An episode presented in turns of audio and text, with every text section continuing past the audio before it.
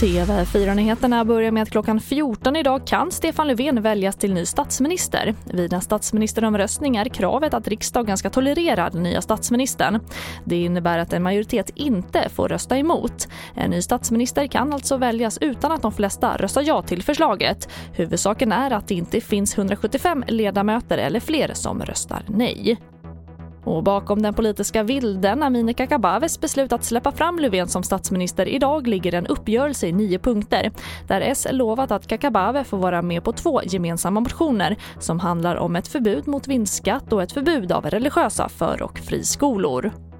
Och en man i 20-årsåldern sköts i natt i Jordbro söder om Stockholm och fick föras till sjukhus med ambulans. Men det är oklart hur allvarligt skadad han är. Polisen larmade strax efter midnatt och har spärrat av brottsplatsen och inlett en teknisk undersökning. Ingen person har ännu gripits för skjutningen. Och vi avslutade i Uddevalla där ett hus höll på att brinna ner till grunden. Familjen som bor i huset larmade själva om branden och alla har klarat sig oskadda.